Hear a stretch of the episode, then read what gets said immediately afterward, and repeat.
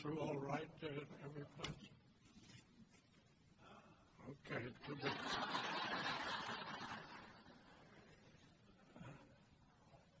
I'll wake you up when I'm finished. I want to tell you, if I had a voice like you have, I'd be up here singing my way all night instead of making this lead, I'll tell you that.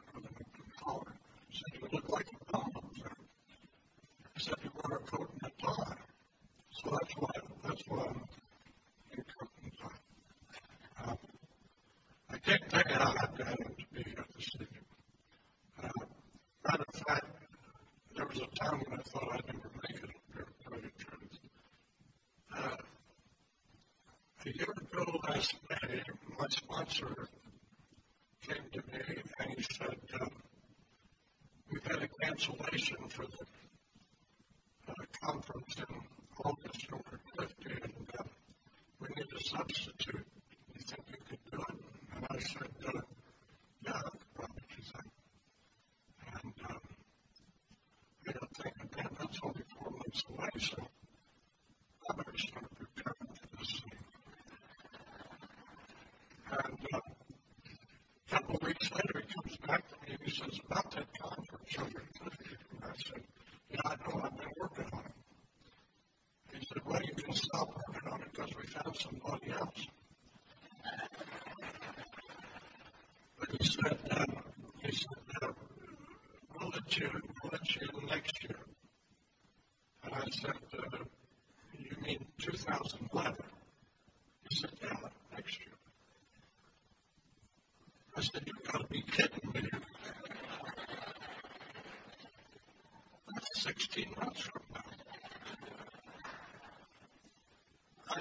insurance companies will then you seven to five on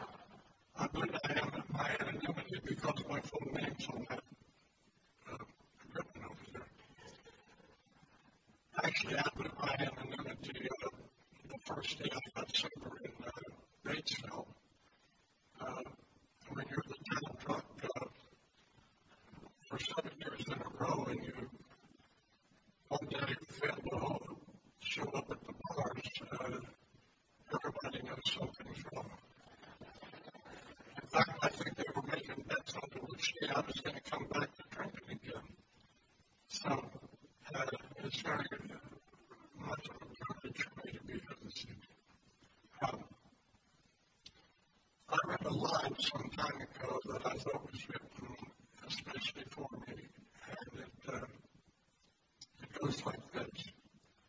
Those who fail to learn from history are doomed to repeat it. And that took me to a T. Um, because I repeated the same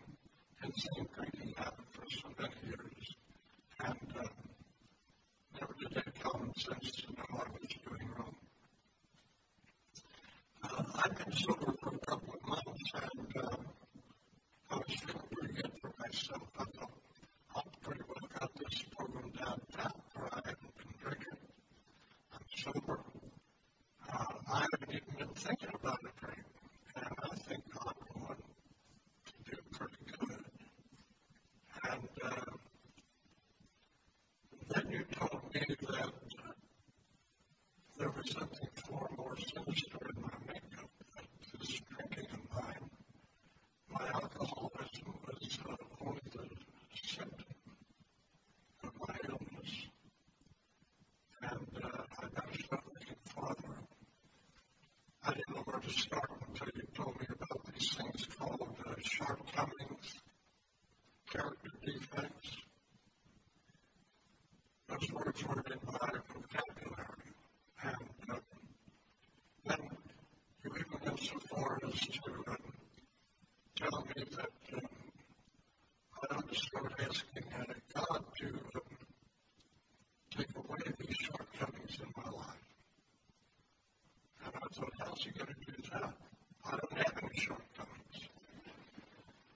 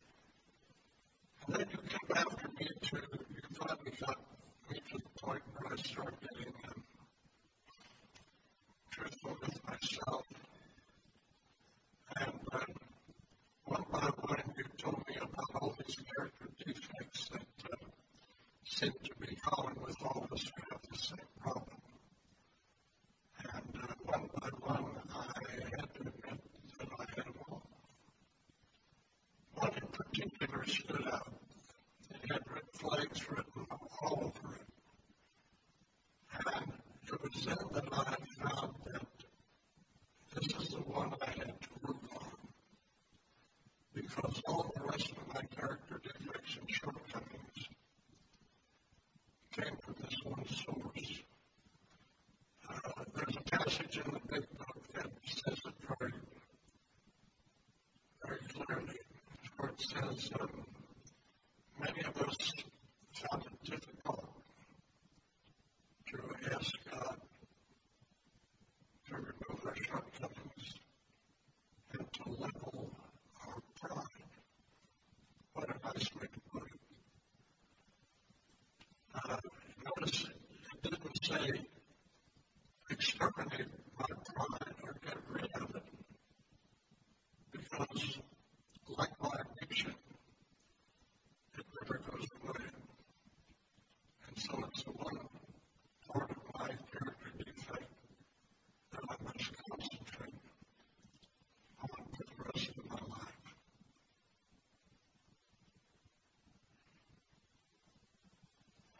very excited as I started my freshman year of high school.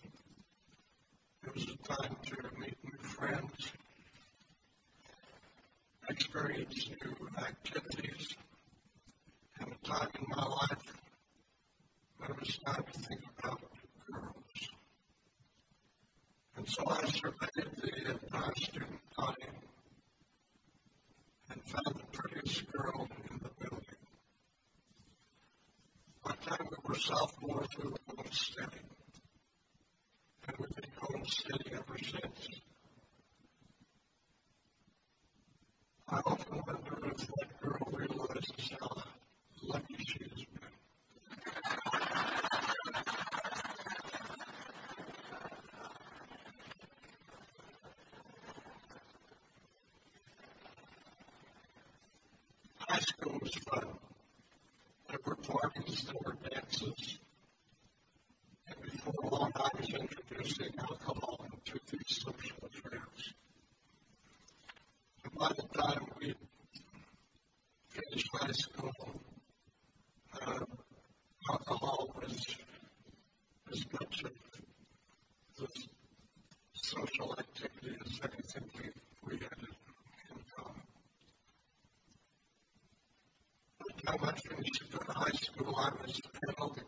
Of a full-fledged alcoholic, I had become to the point where everything I did worked out better if I had a few drinks to kick it off.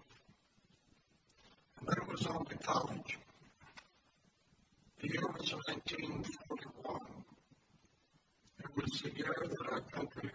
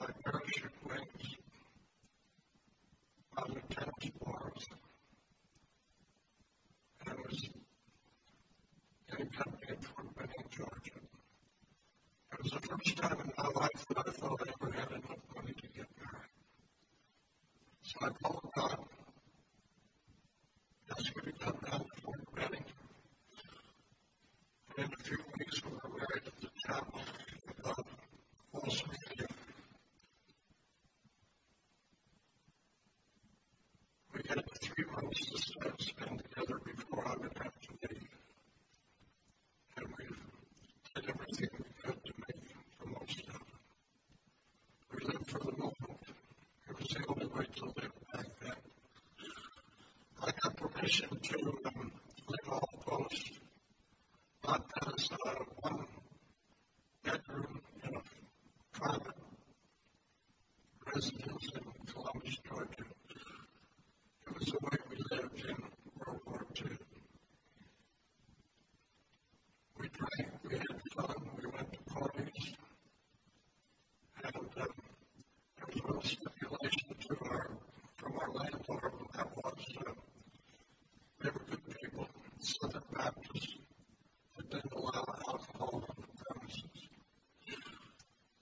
when I would come home from those uh, in the evening, I would stop in Columbus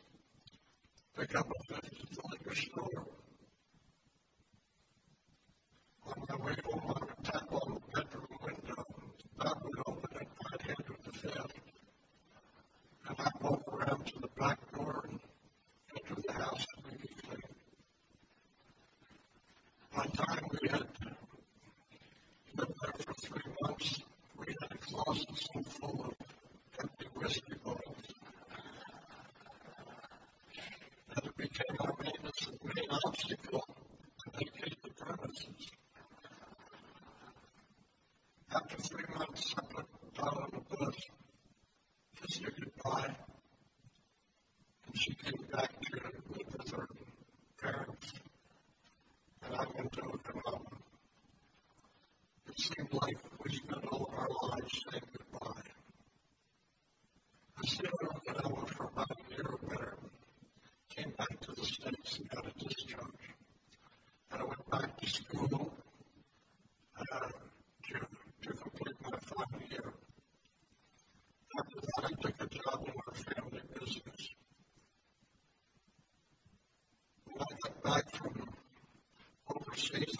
to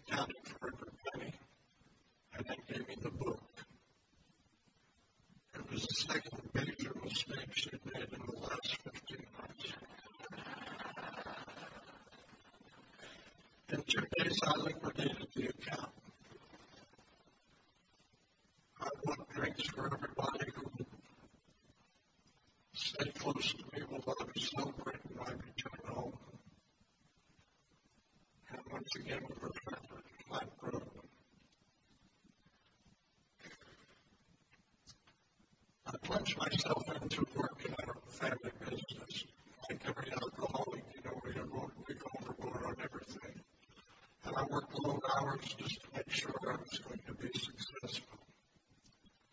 And after a few years of working so hard and so long, um, my main occupation became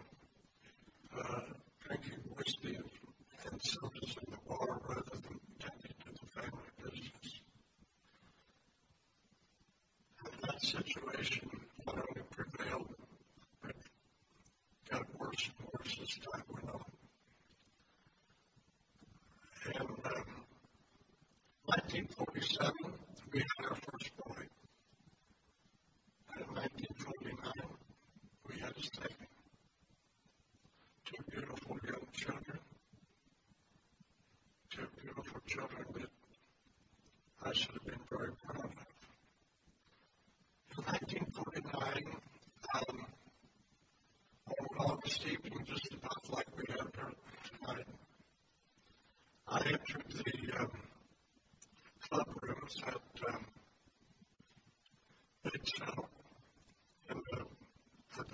for things. Um, there was something I did almost every night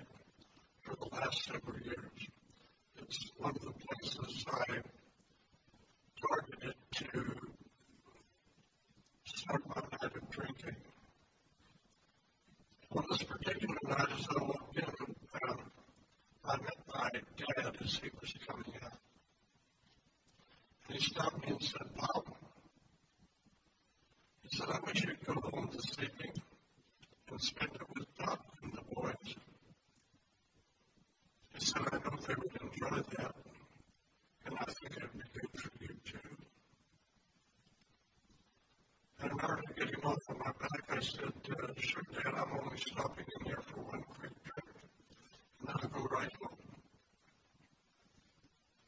I knew when I said that it was a lie.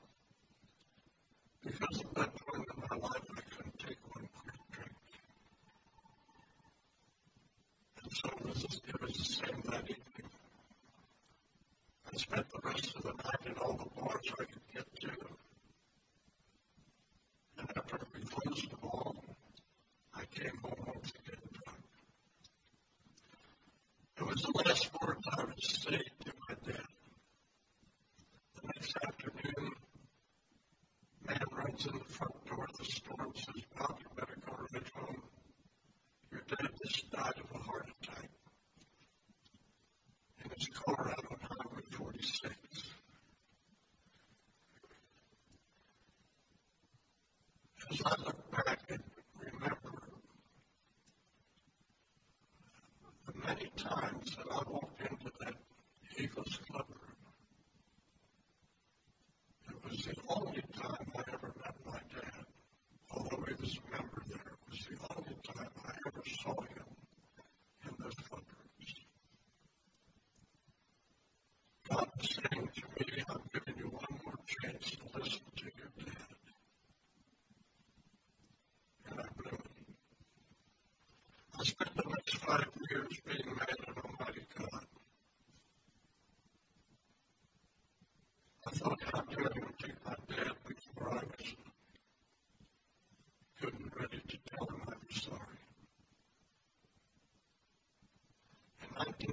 That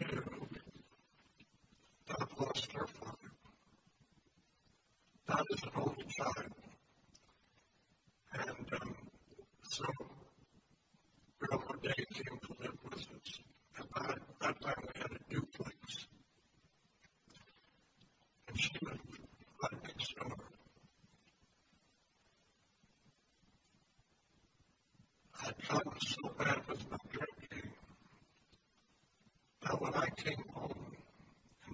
as I came home sober. I so terrified those two little boys of ours that they were running high over Grandma's apartment, so they didn't have to look at a drunken father. I remember one time early in the evening.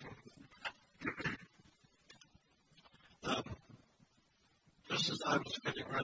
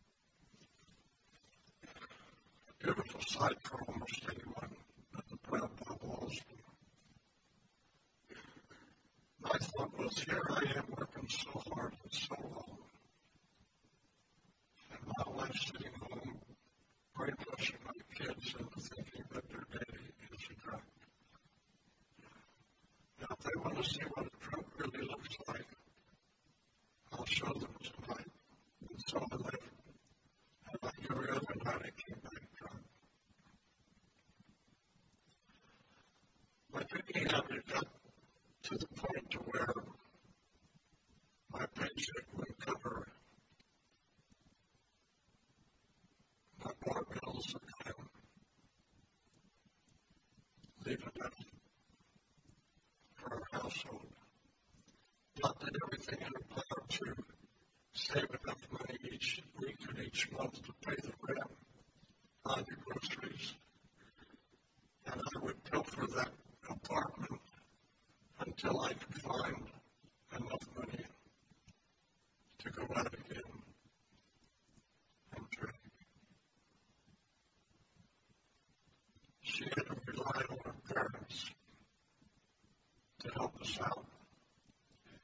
The only reason we didn't get thrown out in the street is we were renting from dead at the. And the only reason I still live.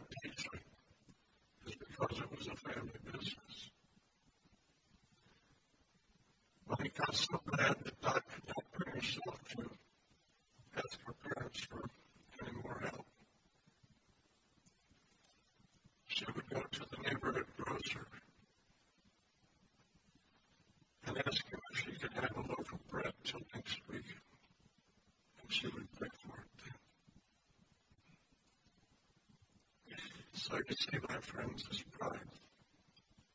It's a terrible thing.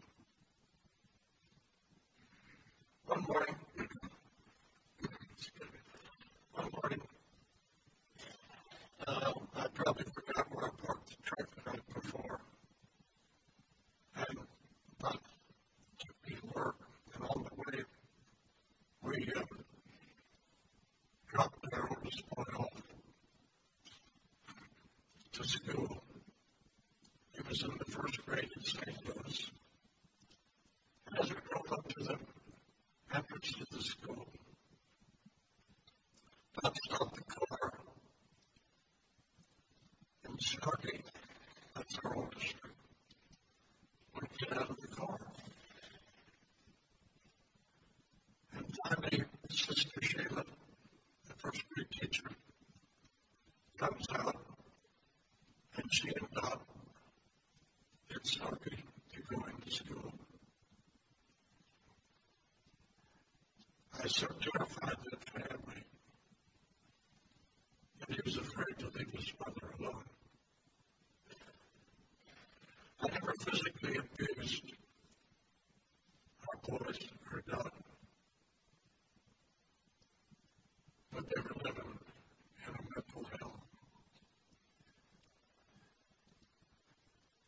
did not take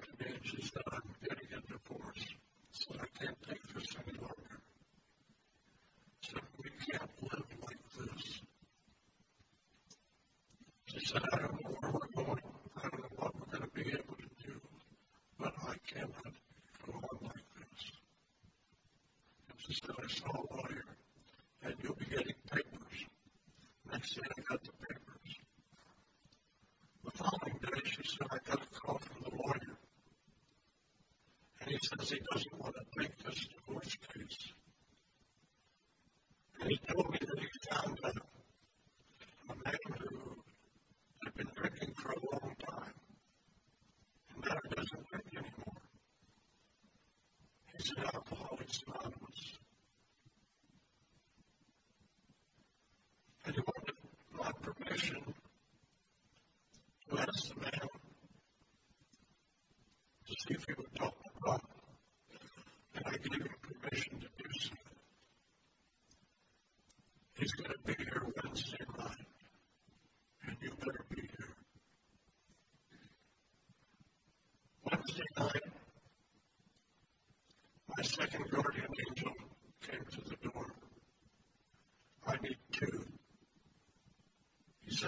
was butchered.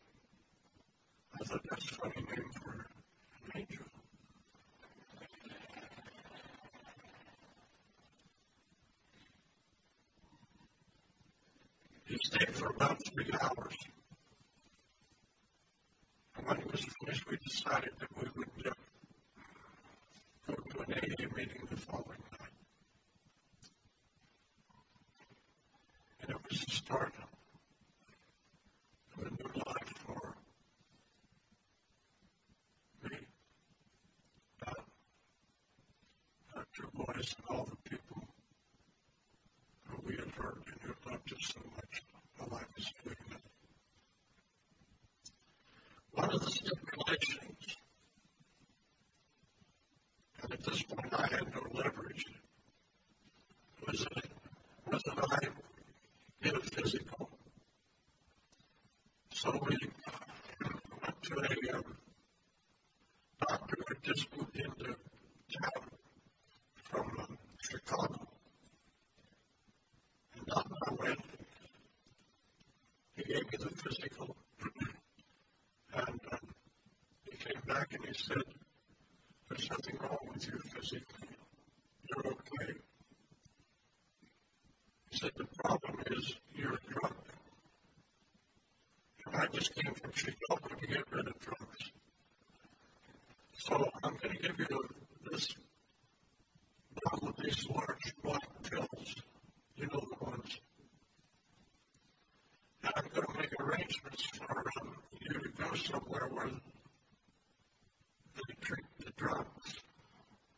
You must be ready to go on a moment's notice.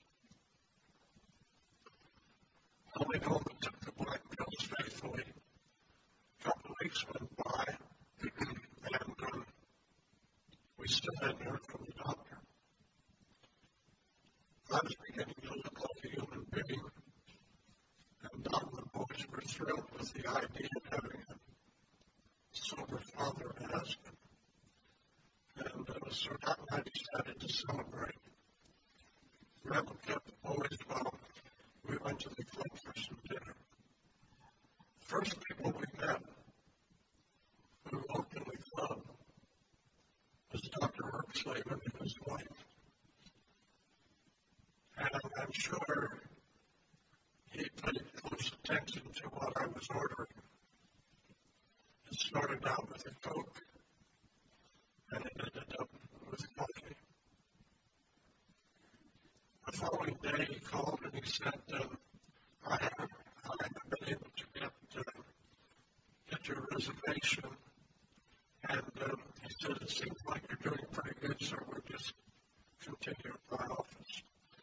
few weeks, he released me and pronounced me physically fit.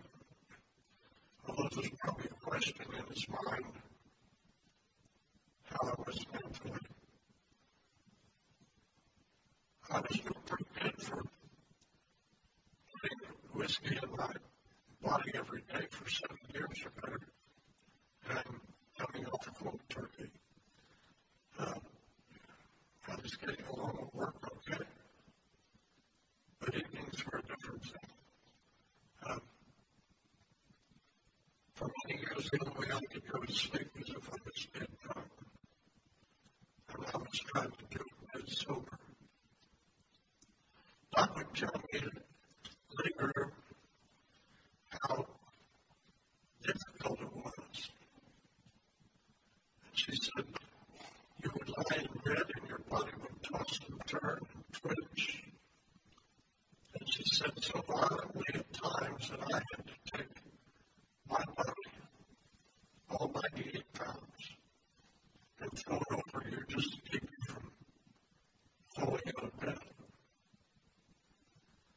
talking to her to say, there are boys and let me sober. There was no way I could fail this program. I had a sponsor show sure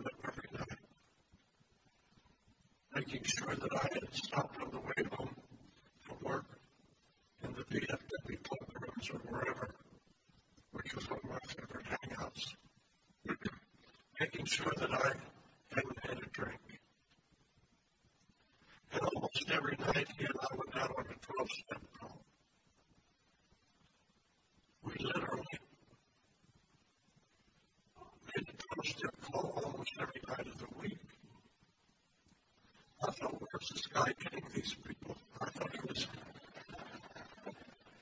I thought he was dumping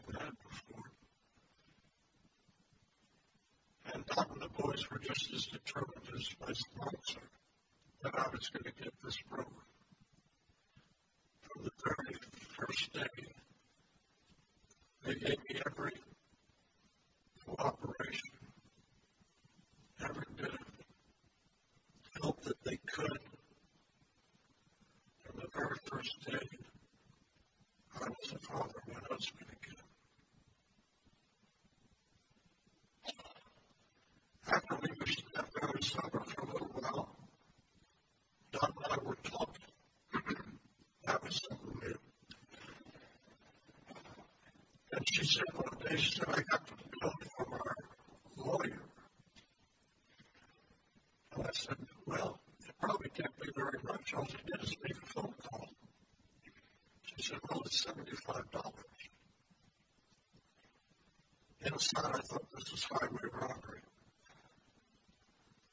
Outside, I said, it might be the best $75 we've ever spent. And then I thought, what a blessing in disguise. And I said, well, I got a bill too. And she said, what is it? I said, it's a the Sherman House. She said, well, how much? I said, that's just it. I had no idea how much. But somehow we saved enough money to clear them both of them. Sometime after I was sober for a while, she said to me, Do you ever regret that $75? And I said, No, I don't think I'll ever regret that 75 You know, you, you heard in the preamble this evening there was no dues or no fees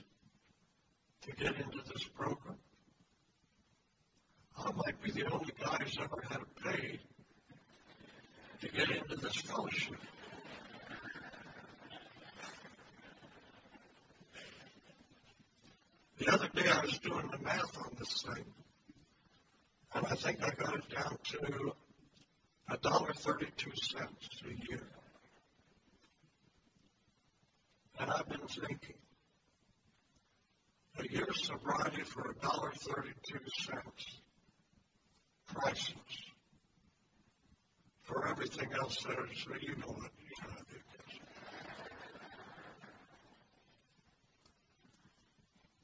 is. I was surprised when when evening would not said to me, you know, I feel bad.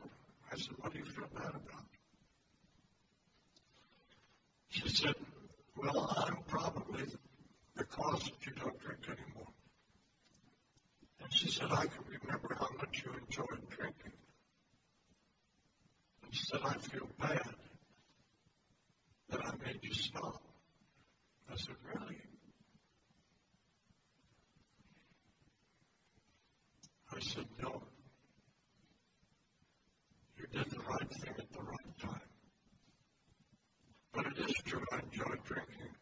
At one point in my life, it was fun.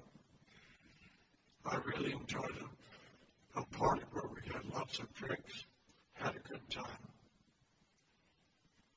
And I was the saddest guy around when the party broke up and we had to go home. And I had to face reality again. I wanted that party to just keep going and going. I heard a story once about a guy who felt the same way. His name was Mike. Mike was Irish, of course. And on Saturday afternoons, it was his custom to go down to the local pub and have a few pints. And then he would return home. On this particular Saturday, he's, he's returning home. And he passes a large house.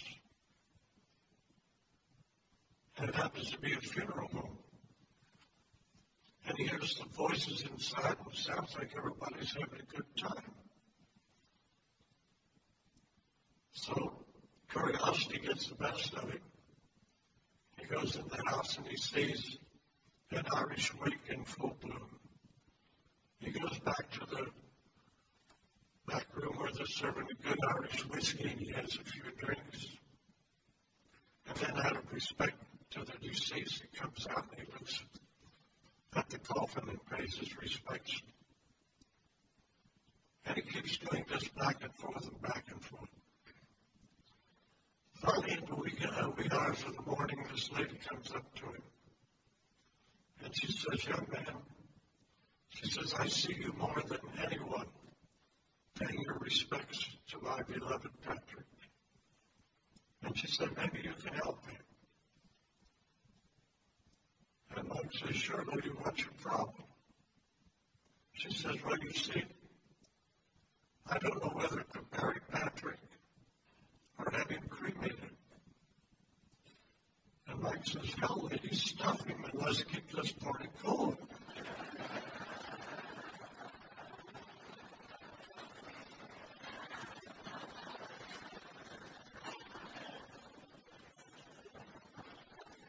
Sobriety was fun. From the very beginning, I had the respect of everyone around me. I had made everyone so miserable with so many mistakes, so many times that they felt they couldn't carry on anymore. And I wondered how I was ever going to get back into a normal life with my family. From the very beginning, they, they forgot all that. Or if they didn't forget it, they never brought it up to me.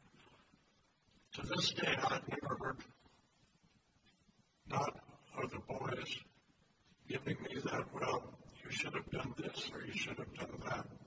Or if you had only done this, and if you wouldn't have done that, I've never heard that. From the very beginning, Dot and I, and even Grandma, attended every function that those two boys were involved in.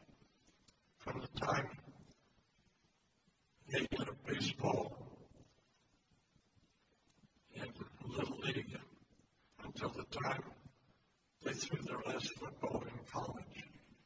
We attended every game. and I was part of the family. And it was so good being part of the family. I wanted to be part of that family for so long. And my pride wouldn't let me.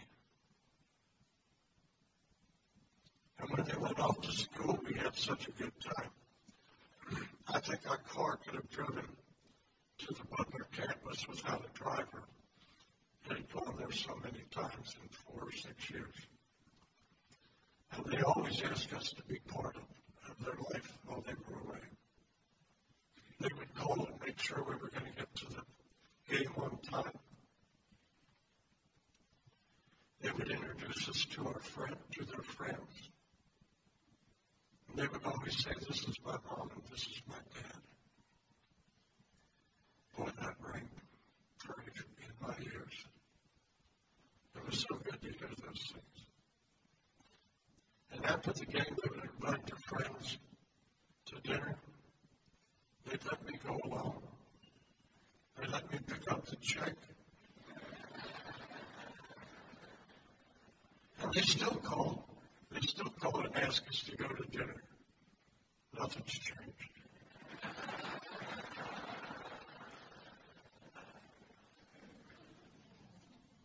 They would let me walk with them over the 50 yard line on Dad's Day, a quarterback on either side. Two boys that were no longer afraid to run and hide from their father. Boy, what a good feeling. Our oldest son, Stark, was in pharmacy college, and he asked me one, one day to come and give a um, talk on alcoholism to the pharmacy college as part of um, their drug abuse program. And as I got ready to speak, I looked in the front row, and there was our two boys in front of all their new friends. They were not ashamed an alcoholic father. That's a great feeling, my friends. And so, with your help in this program, you have given all these things back to me. This past winter, we had some time to do some reading. And we took a few books along. I took my big book along. We just finished a great workshop in December. And um, I thought it'd be good to review some things again. I did the usual 164, and I read a few personal stories. Always built up as Dr. Bob said. Uh, when I put down the book, Bob said, Do you mind? And I said, No, be my guest. So she picked it up. And in a few days, she read it cover to cover. I mean, the whole works. I didn't say anything until she was finished. When she put it down, I said, Well, what do you think? She said, What surprises me most is the amount of spiritual content that's in this book. This fourth edition makes bones about what our future is in this program. It spells out from page to page the spiritual content and the spiritual life that is in store for us. Because this is alcoholism is only the symbol of my disease, so it is that sobriety is but the symbol of my recovery, my real recovery. And that of all of us is the spirituality of this program.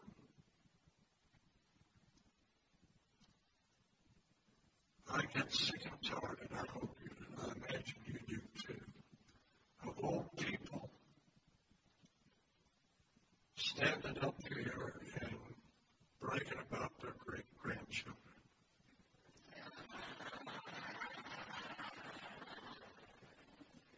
They go on and on. It's disgusting.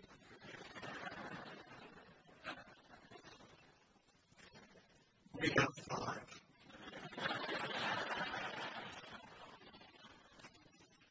Five of God's most beautiful creations. Maggie is the oldest. She's 10. And she's a pretty good lady. It was only 15 minutes ago that Doc and I stood over her crib and marveled at our first great grandchild. Time is God's gift to us that we might get a chance to know Him better. Time is also a thief. It steals away those precious moments and leaves us only with a memory. And I remember when Maggie was three, on a warm spring day, she was outside helping her mommy plant flowers along the driveway. And of course, she had her little bucket and shovel. And she would emulate what Beth was doing. She would take her little shovel and dig a hole. But she didn't have any flower bulbs to put in the hole. But she found some pebbles along the drive. And she would put a pebble in each one of the holes and cover it with soil. And when I saw this, she said, Maggie, sweetheart, those are stones you're putting into those holes. And stones won't grow. And he said, they will if you give them enough love. And today, when we drive to their home and pull into the drive, and we see this house number on that huge boulder,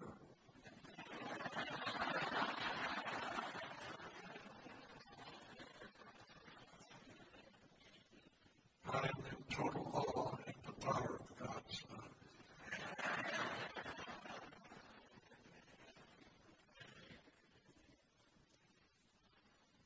Uh, almost every almost every meeting that we have, the subject of a spiritual experience gets into the conversation.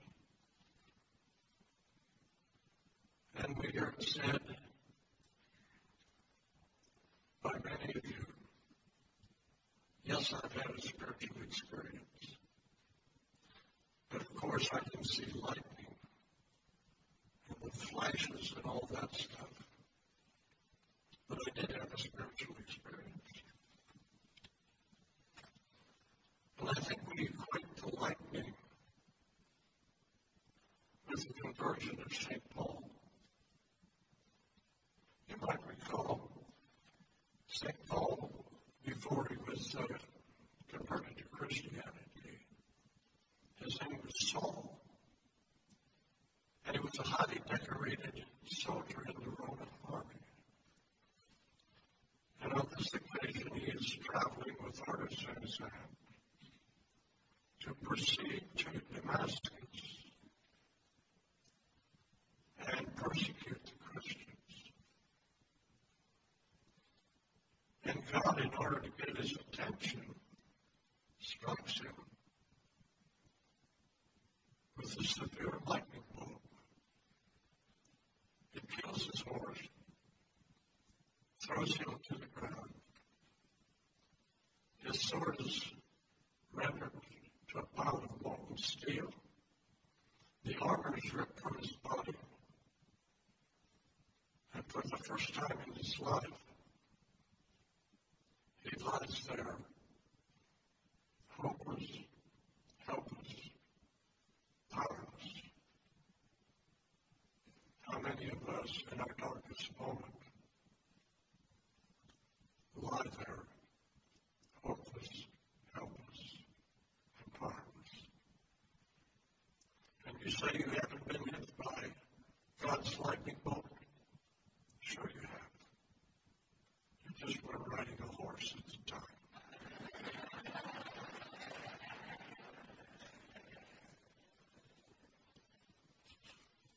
I'm sure we're all familiar with the life of Jesus Christ when he went around in public for the last three years of his life on earth. The first thing he did was gather 12 men to himself. 12 men who were willing to turn their will and their lives over to his care. And to those 12 men who made that decision, he loved them so much that he taught them for three years.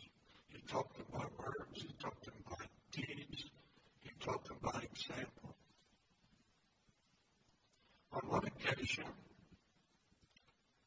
Jesus is entering a city, and the people in the city get word that the Master is coming and they rush out to meet him.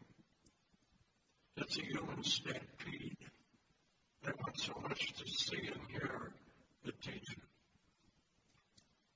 And in that human stampede is a man blind since birth. And he's trying to keep up. Can you imagine? A blind man in a human stampede. And he keeps calling out to Jesus.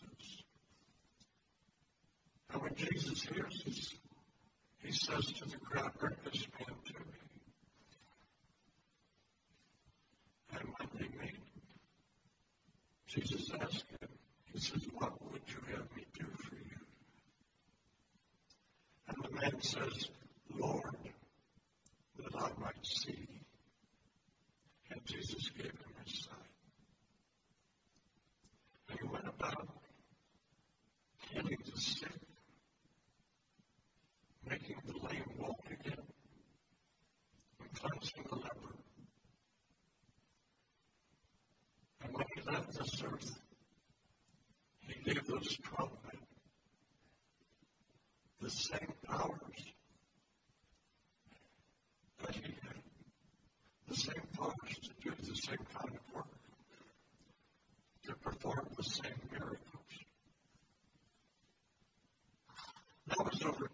Thousand years ago. And God hasn't changed one bit.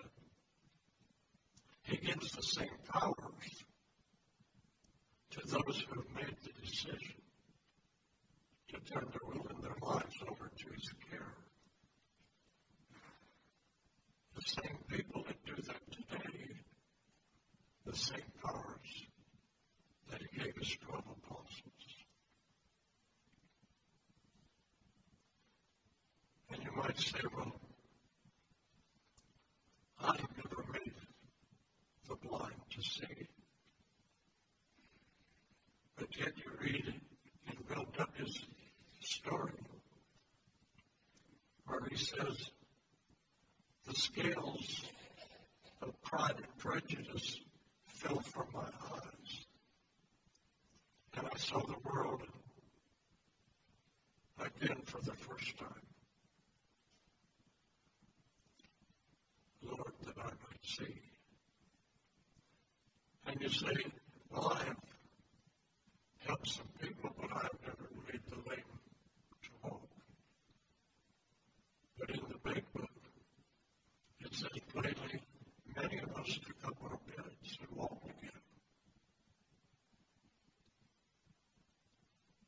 say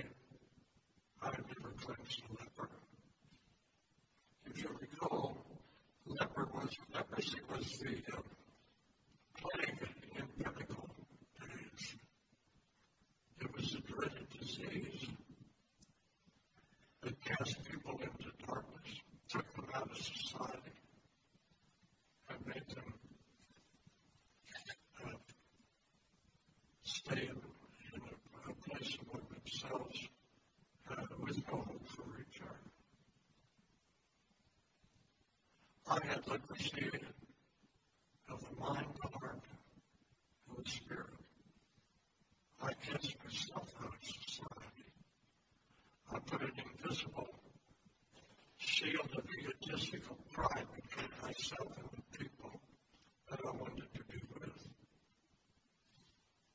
And this shield was so powerful with my pride that I couldn't bring myself to tell them I was sorry and I wanted a chance to do better. I could not bring them myself to make that simple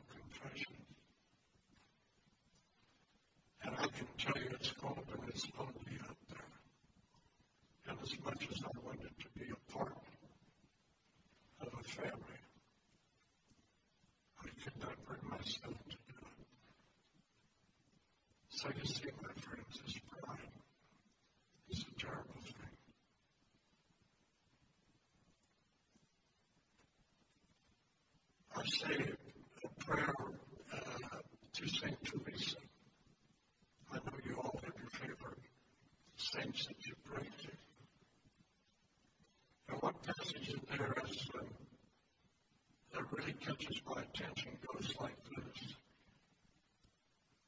St. Therese, give me your childlike faith to see the face of God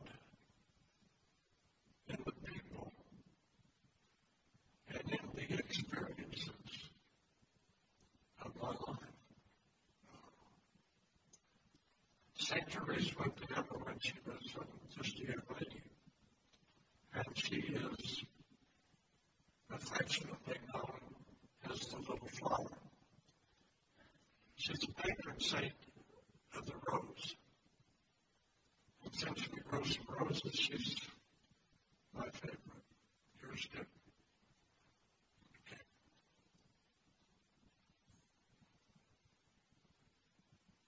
I've been wondering such a long time.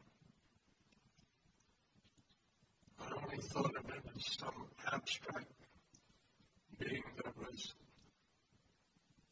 untouchable, unseen. And here it was right in front of me at every AA meeting I ever attended.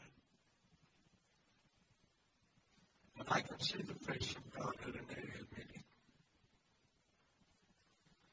I see Him when you hold up your hand and acknowledge that this is your first one.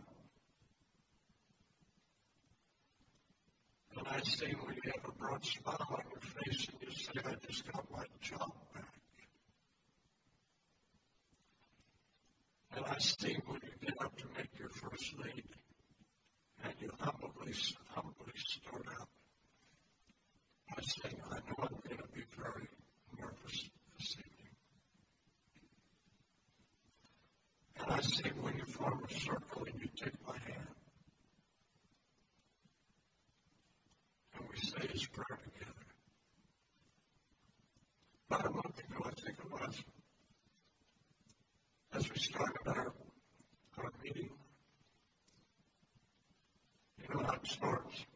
Chairman says, anybody have a topic? And a dead hush comes over the crowd. And someone said, let's talk about prayer.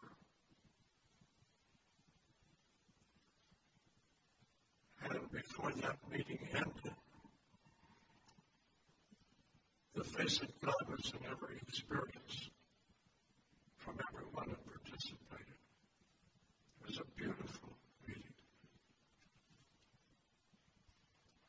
Our second oldest, you knew this was coming. Our second oldest is Carter. He's a little boy, six years old. The kid's a piece of work. He's just entering the first grade. Heaven forbid. When he was four, he would attend uh, day school uh, at the YMCA. And on the evenings when his mommy was working late, his grandma would pick him up. And on this particular evening, when Marianne comes into the classroom, Marianne's a uh, retired school teacher, and she doesn't miss much in the classroom. First thing she sees is the merit mark by Carter's name. And she asks the teacher, why does Carter have that bad mark by his name? The teacher says, well, this afternoon I asked him to do something and he didn't do it. And then I said, Carter, I'm going to count to three. And by that time I expect you to do it. Well, she said, I counted to three and you still didn't do it. That's why the bad marks Marianne puts him in the car, and she is furious. All the way home, she is reading the riot act to this kid like only a school teacher can. When she gets him home, she's finished, and she says, I don't ever want to see a bad mark by your name again. Do you understand me? And he says, Yes, Nana. I understand. And she says, Oh, that's better. Now, what do you got to say for yourself? And he says, She should have counted to five.